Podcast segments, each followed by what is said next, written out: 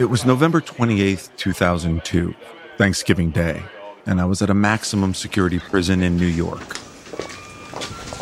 After you. I'm a longtime producer for Dateline, and I was working on a story about two men who were locked up for a high-profile murder they say they didn't commit. The prison lobby was busy that morning. Several officers sat behind a large, square security desk, slowly processing a long line of visitors. There were signs everywhere telling me where to stand, where to wait. A woman approached me. She was holding the hands of these two little boys. She said, "My name is Maria Velazquez. My son, Jon-Adrian, JJ, he's in prison here, but he's innocent. Can you help us?" She said she'd been waiting, hoping to catch me, that she'd heard from her son about the story I was working on. "These are my grandchildren," she said. I still remember the look on the younger one's face. He seemed confused, like, why am I here? Why is this guy looking at me? All I could think in that moment was whether their dad was innocent or guilty. These little guys should not be in a prison on Thanksgiving Day. I told her I'd read anything she wanted to send, but I made no promises. 1 week after that visit, I received a box of paperwork, followed by a letter. It was from the father of those two little boys. December 5th, 2002. Dear Mr. Slepian, I spent a lot of time trying to familiarize myself with the law. Monday through Thursday, anyone who knows me knows that I can be found in the law library. I know I don't belong here, but I am a firm believer that everything that happens to us in life is for a purpose.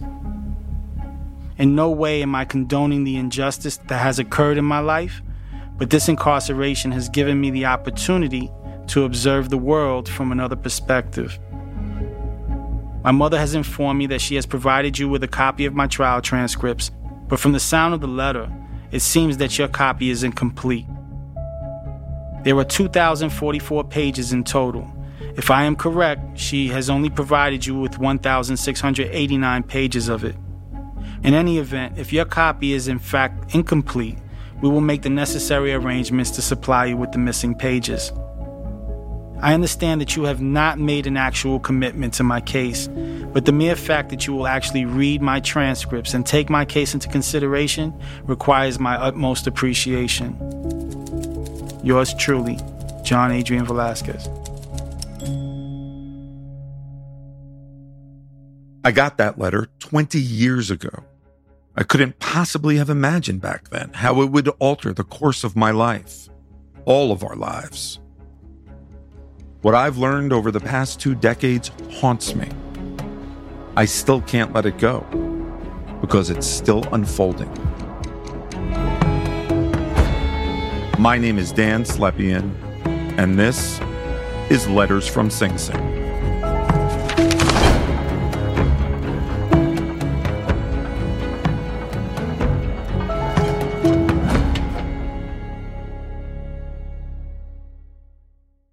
Episode 1, JJ. Over the years, I've gotten a lot of letters from people behind bars, but this one was different. There was something about it that drew me in. It was thoughtful, detailed, meticulous, almost like it had been written by a lawyer. It didn't mean JJ was innocent, of course, but it did make me want to know more about him. A week later, another letter arrived. December 12, 2002. Dear Mr. Slepian, enclosed is some information you may find interesting. These are matters that were never mentioned on the record, yet were and the letters kept coming. February 13, 2003. Dear Dan, I must continue to strive for justice and pursue my freedom. Attacking the truth cannot set me free, then all hope of justice is useless. And with each one, I learned more about JJ. I forgot to send my youngest son, Jacob, a card for his birthday, which is so unlike me. When I realized what I did, it hurt me deeply in my heart. I felt like such a terrible father. I still have not forgiven myself. Most of all, he wrote about his case. I have gone over this material 1,000 times. Sending me information and court documents, passing along any bits and pieces that he'd been able to collect while locked away. There is a report from a case number, debrief number 669, which is not under my control. Moreover, it is obvious that these leads were not followed, and that the information I have enclosed is probably the most important information I possess. But to me, stay blessed. Very truly yours, Jon-Adrian Velazquez. As heartfelt as JJ's letters were, the fact was JJ had been convicted of a serious crime. When he was 23 years old, a jury had found him guilty of murdering a retired police officer. I wanted to know why, so I started reading his case file. The case began in Harlem in 1998. An ex-cop who ran a gambling den gunned down during a robbery. It was a Tuesday, January 27th of 1998. That's Celia Gordon. She would eventually become one of JJ's lawyers, so she knows this story well. It was about noon, and there was a number spot, an illegal gambling spot in Harlem. It was upstairs in this kind of run-down little joint. A number spot is basically a secret club where people come in to wager money or play slots. I looked at a video the police took of the place. It was basically two rooms above a record store. It was run by a retired police officer named Al Ward. That day, there were about half a dozen people hanging out, including Al Ward.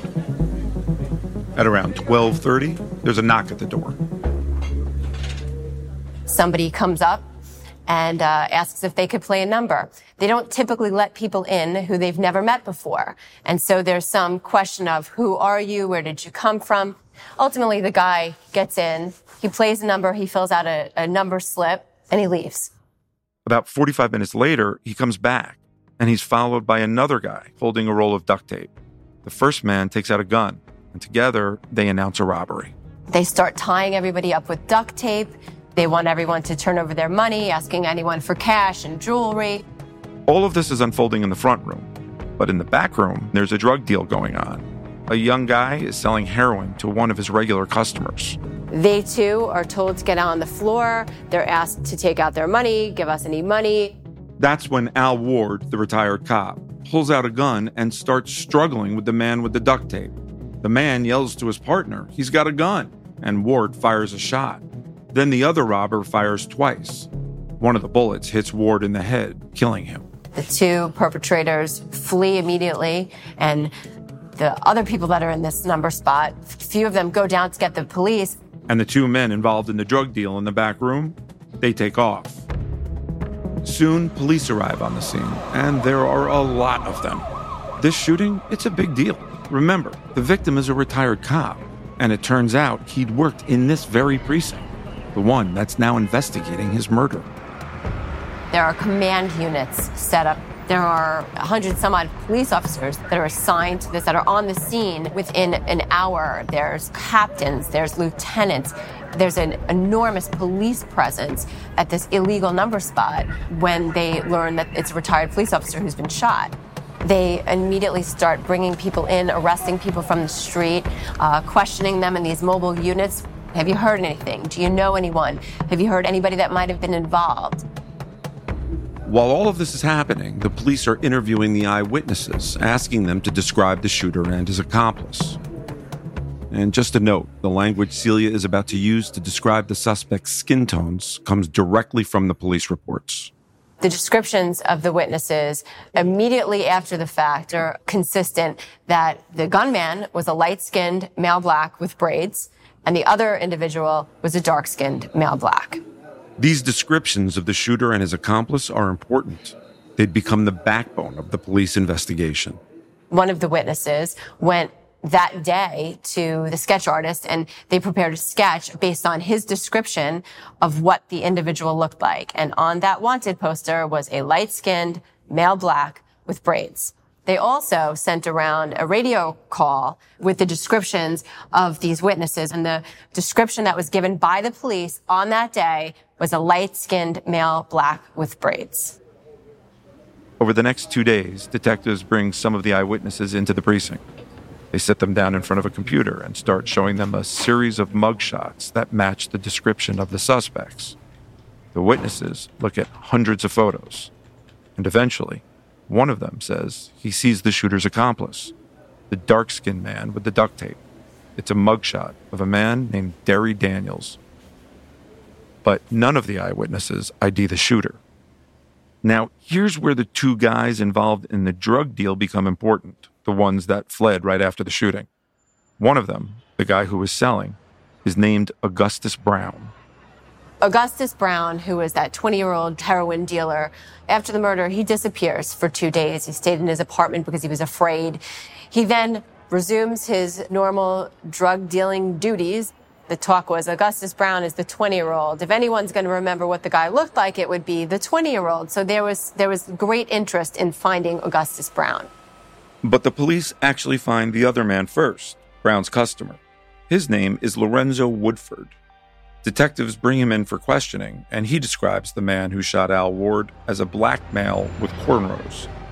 Woodford then leads the detectives to his dealer. Lorenzo Woodford brings them to where Augustus Brown is selling heroin on the street. So they take Augustus Brown to the police precinct. They sit him down and question him. Brown describes the shooter as a light-skinned black male with jet black curly hair, which was different from how the other witnesses described him. Then the detectives show Brown pages and pages of mugshots. And ultimately, the photograph that he winds up identifying is Jon-Adrian Velazquez. Police now had their main suspect, and they set out to find him.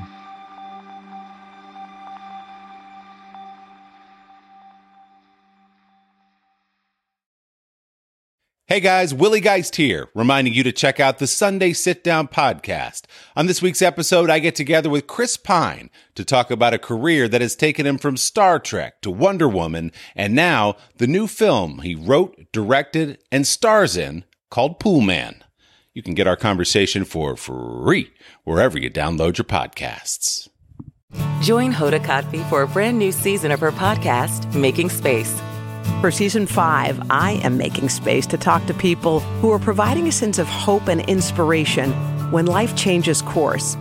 Uplifting conversations with inspiring individuals like NFL legend Drew Brees, singer-songwriter Ziggy Marley, and Today Show co-anchor Savannah Guthrie as you have never heard her before. I found faith more viscerally, not because the bad thing didn't happen, but because it did. I promise you, like me, will leave these conversations with some wisdom for your own journey, empowered and inspired to make space in your own life. New episodes of Making Space with Hoda Kotb are released every Wednesday. Listen now wherever you get your podcasts.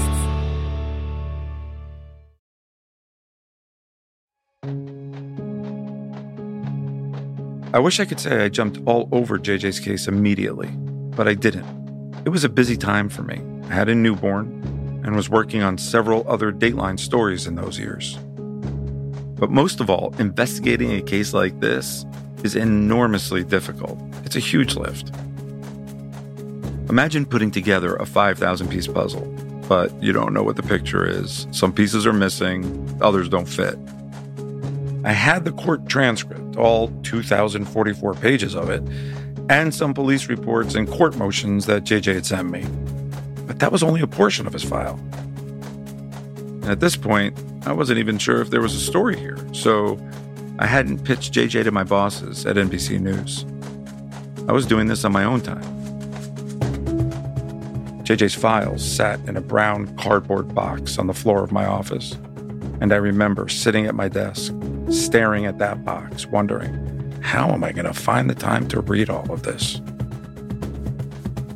But JJ's letters kept coming, and I just couldn't ignore them. Dear Dan, I refuse to remain idle, waiting for a miracle to occur. I must continue to strive for justice. I'd already visited JJ a handful of times. I didn't know if he was innocent or guilty, but if this story were to go anywhere, I'd need to get him on tape. So in the summer of 2007, almost 5 years after I got JJ's first letter, I got approval to bring my camera into the prison where he was serving 25 years to life.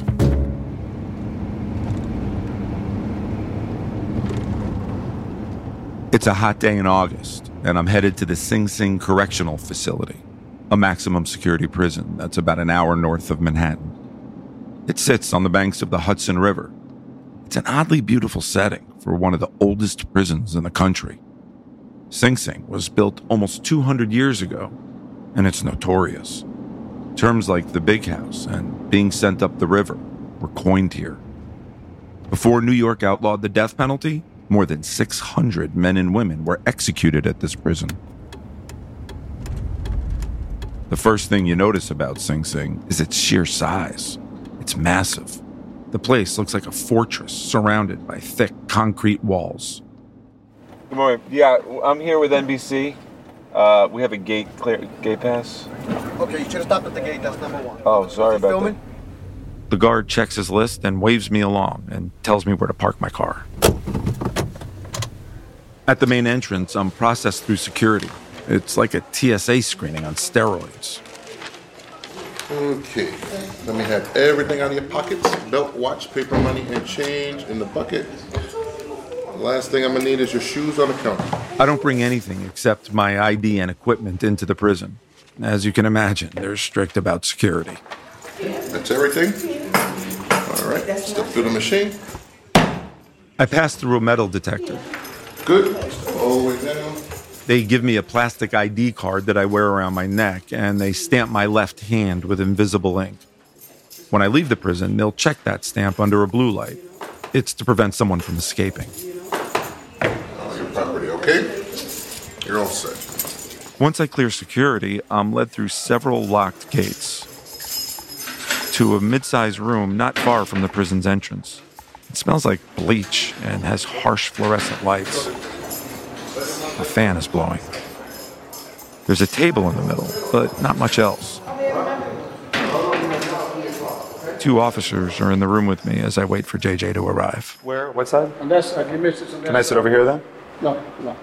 One of them instructs me where to sit at the table, across from where JJ will sit, not next to him. He says it's for my own safety. In case JJ does something, they want me near the door. You didn't get funny, whatever. You're going right out the door. Yeah. Yeah. But I'm all right. Thank you. You're all right now, but he said in the event. In the event. I'm taking the risk, though. No, you're not. I'm taking the risk. The door stays open, okay? Yeah. Y'all need anything? I'm Officer Cologne. I'm right out there. Sounds good. About 5 minutes later, JJ walks in. It's good to see you, man. Oh. Thanks for coming. Oh. JJ's about 5'9", a few inches shorter than me. He's bald with a finely shaven goatee. He's wearing highly starched, state-issued prison greens. Let me put this on you. I put a microphone on JJ's uniform. They told me that I couldn't sit on the same side of the table as you, just in case you did anything. It's the normal around here. How does it make you feel, though? Yeah, I'm kind of used to it. The way they look at us. JJ and I take our seats at the table. I decide to sit next to him anyway. It's loud, and I want to hear him better. Take me back to the day that you were arrested. Start from the very, very, very beginning, like the first day that you got involved with this. Well, it was 1998, the beginning of the year. It was the end of January. I believe it was a Saturday. This story that JJ's telling me about the day of his arrest is one I'd ask him about many times over the years. That's actually part of my process when I work on cases like these. I like to ask the same questions again and again over time, to see if the answers remain the same. It was a Saturday morning, and I received a phone call that stated that the police were looking for me, and that came to me as a shock. But what came to me as even more of a shock was the fact that they said that I was a suspect for shooting a police officer. It was 4 days after the murder of Al Ward. JJ says he was at home in the Bronx with his two sons and their mother. At the time, he was out on bail for a drug offense, so when he heard police were looking for him, he says he was scared. I called my mom's. I don't know what to do. She goes ballistic. My mind's racing. I don't know what's going on. My mom's comes to pick me up. We get in the car. We go to a church. When trying times come in your life, where do you turn? God-fearing people turn to God, so we went to the church. And at the church, they said, listen, it's the weekend. You're not going to get anything solved now. You need to get a lawyer. So they started looking for lawyers. They made phone calls, got referrals from friends, and during all of it, they kept moving, trying not to stay in one place for too long. We're driving around aimlessly for hours.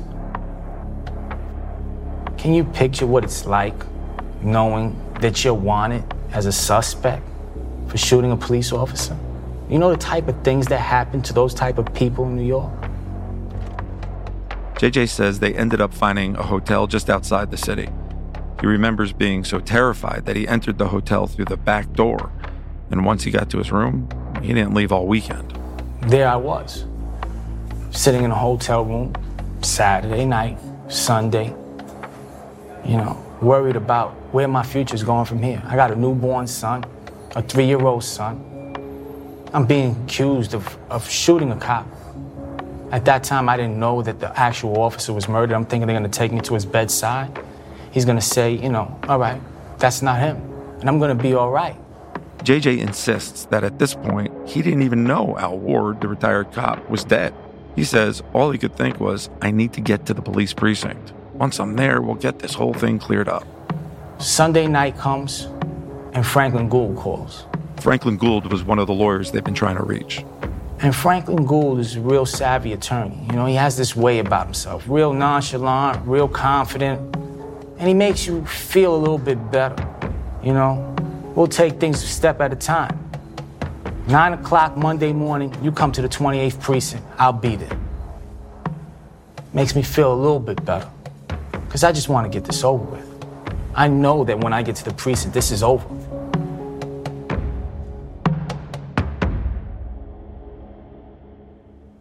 Monday morning, early in the morning, we're outside the hotel. My mother and I, we get in her car, and we start driving to New York. And she stops at this store. She got out. She got on the phone. I'm like, yo, I just want to get there. I want to get to the precinct. Every time that I'm out here, my life is in jeopardy. I want to get this over with, you know? And we were still on the outskirts. We weren't even in New York yet. From where we were at, I can look over the edge and, you know, I see the toll booths there, and I know that once we cross those toll booths, we're in New York, you know? She came back, and she said, we gotta hang out for a little while. I said, what happened? And she said, the lawyers called, and they said, it wouldn't be good to turn yourself in right now. You gotta come in a little bit later, around 12 o'clock. JJ says the reason for the delay was that the media had been tipped off about his arrival, and reporters were now at the 28th precinct. We hung out for a little while, and we were listening to gospel music. In case you have fallen by the wayside of life, dreams and dreams. I remember the song, A Potter's House. And, you know, the song says that the potter will put you back together again.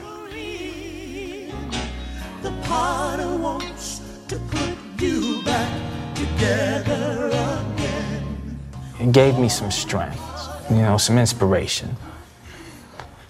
And eventually, as time rolled by, we went through that toll, you know, and I'm scared as we're going through the toll, thinking they're waiting for me. But without a hitch, we make it to 125th Street. So my mom said, you want me to wait for you? I said, no, I'm good, you go, you know? So I go into the precinct with my attorneys. You know, I was pretty confident that when we went into that precinct, I'd be walking right back out of there, you know? But JJ says that as he walked into the precinct with his lawyer, Frank Gould, something happened. We didn't even get far, maybe about 5-6 feet into the precinct. And Frank said, stay right here. He started engaging an officer right there. And we didn't go any further. And before you knew it, we were right back out the precinct. I recall Frank telling me, you're free to go. They don't have a warrant for your arrest. They don't have nothing. You can leave. And I said, that's it? You know, we don't have to deal with this no more. I'm good. He said, well, actually, no. You'll be back. I said, what do you mean I'll be back? He said, you know, probably before the night ends, they'll get their warrant, and you'll be back. I said, nah, we're going to deal with it now. What do they want from me to leave me alone? They said they want you to volunteer for a lineup and I won't let you do it. I said, well, whose choice is it? I'm willing to volunteer for a lineup. Frank, I'm telling you, I have nothing to do with this. I have nothing to hide. I'm ready. Let's go in there. He said, are you sure? Do you realize what would happen if you get picked in that lineup? And I said, let's go, because they're not going to pick me.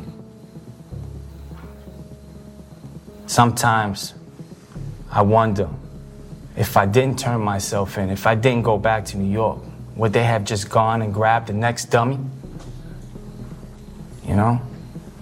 But truth of the matter is, I believed in the system at the time. Why would I have anything to fear about going into a precinct and going into a lineup for shooting a police officer, dead or alive? And I know I had nothing to do with it. I didn't even know it existed. I didn't know that the crime existed. I wasn't at the scene of the crime or anything. So JJ went back into the precinct and was put in a lineup. He was given a card with the number 2 and told to hold it up. Eyewitnesses from the number spot were brought in, and according to police, 5 of them ultimately pointed JJ out as the man who shot Al Ward in the head. JJ was arrested and charged with first-degree murder. I wouldn't be able to tell you what was going through my mind. Would have had to have an out-of-body experience to explain it to you. All I know is I'm stuck in a cage, you know, laying on a cold slab. It's a bench. And I'm about to be processed for a very serious crime.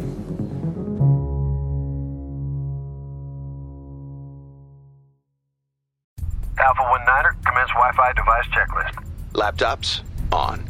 TVs streaming. Game console consoling. Smart thermostat set for cuddle time. Doorbell camera.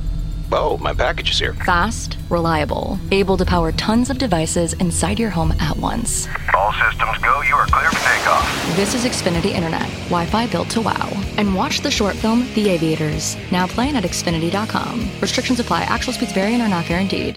He would lie his way into their dreams. He was looking for James Bond girls. How fun would that be to be a Bond girl? Then twist them into a nightmare. This guy has done this before. He'll do it again. Until a group of women banded together to put him behind bars and keep him there. You have to participate fiercely in what happens next. I'm Keith Morrison, and this is Murder in the Hollywood Hills, an all-new podcast from Dateline. All episodes of Murder in the Hollywood Hills are available now. To listen ad-free, subscribe to Dateline Premium on Apple Podcasts, Spotify, or DatelinePremium.com. All the times I've heard JJ tell his story, all the times he's gone over those details step by step, it's always the same as that first time he told it to me, in that hot, airless room in Sing Sing. Back then, I remember thinking JJ sounded sincere, even convincing. But I found it hard to believe that 5 eyewitnesses could all be mistaken. And of course, 12 jurors had heard their sworn testimony and found JJ guilty of murder. Still, there were things about JJ's story that just didn't make sense to me if he was the shooter. For instance, he said he'd volunteered for a lineup. Why would he do that if he was guilty? And had he really never been to the crime scene? Was there any physical evidence against you at all? None whatsoever. Not one frame of it? Not at all. No DNA? There's no DNA. They've taken all kinds of clothing and hair fibers and fingerprints and palm prints. They've taken everything they could possibly take from my apartment, from me. They brought me down to Central Booking to take special palm prints in between the fingerprints, everything. Okay, so there wasn't any trace of JJ at the crime scene. But what about the gun? Al Ward had been shot. Did you have a gun? No. You didn't own a gun? No. You never owned a gun? I've had a gun before. Picked one up on the street one time before. But I never really carried it like that. I used to leave it at home for protection as far as the house is concerned. Kept it locked in a safe. So he did have access to a gun. And there was something else that was really bothering me. It wasn't just the eyewitnesses who said JJ was guilty. So had his alleged accomplice, the man with the duct tape, Derry Daniels. I'd read the case file. Daniels ultimately pleaded guilty and admitted to a judge that he committed the crime with JJ. But JJ insisted he had no idea who Derry Daniels was, that he'd never even spoken with him. Weren't you saying to your lawyers, I don't know this guy? Oh, my lawyers knew that. My lawyers knew it and his lawyers knew it. We said it from the very beginning. We've never talked. I've never held a conversation with Derry Dan. You've never said a word to him to this day? To this day, I've never said anything to him. And they say you committed this crime with him? They're saying that we committed this crime together. Derry Daniels at that time was, as far as the police reports say, with a crack stem. I was 21, 22 years old, raising a family. I have no reason to be with a person almost twice my age that's smoking crack. It's not my kind of company. And then there was this. Within the first hours after the crime, the eyewitnesses described the guy who shot Al Ward as a light-skinned black man. The witnesses were black individuals, and they all stated that it was two male blacks that came into this. That's the initial description. There's no doubt about it. That's a fact. But here's the thing. JJ isn't black. I'd seen his mugshot, the one that the heroin dealer Augustus Brown picked out. And on that mugshot, police list JJ's race as white Hispanic, although JJ doesn't describe himself as white. He says he's Latino. His family is from Puerto Rico. So why would JJ's picture appear in the series of mugshots shown to Augustus Brown? Brown had described the shooter as black. Why would he ID JJ? Why would he pick your picture? That's the question I'm looking for an answer for. I really don't know. You know, when I bring this up to people on the outside, yeah, right, sure, everybody's innocent. You know, I understand where a lot of people get that from. You know, because in my time in here, a lot of people don't like to take responsibility for their own actions. So I understand where it was coming from. And a lot of people that are searching for help, they feel that they can't get help through honesty, so they're going to say what they have to say.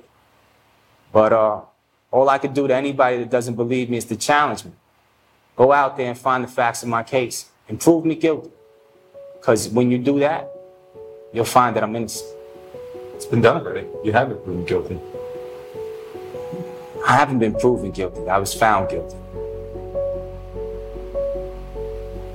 Are you innocent? Yes, I am.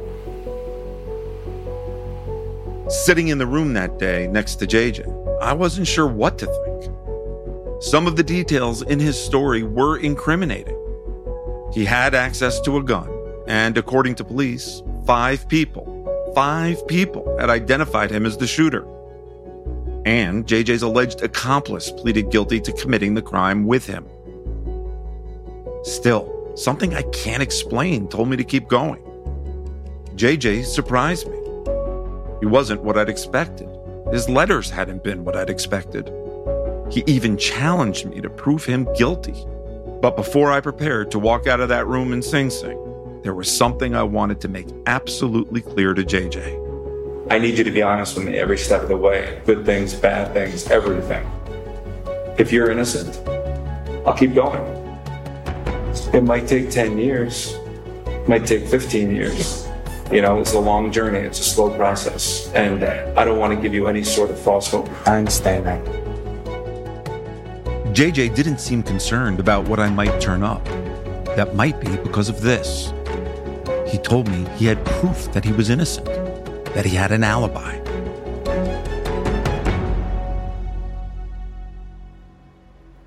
Next time. My son is not a murderer. He is not, because I know where he was.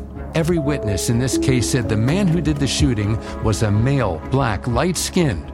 Every witness said that. Something was going on in that stand. Something was clearly wrong. You know what was wrong? I wasn't the person who did this. I can't forget how I felt. It was like I had betrayed my son. I let out this scream. It was such a loud scream.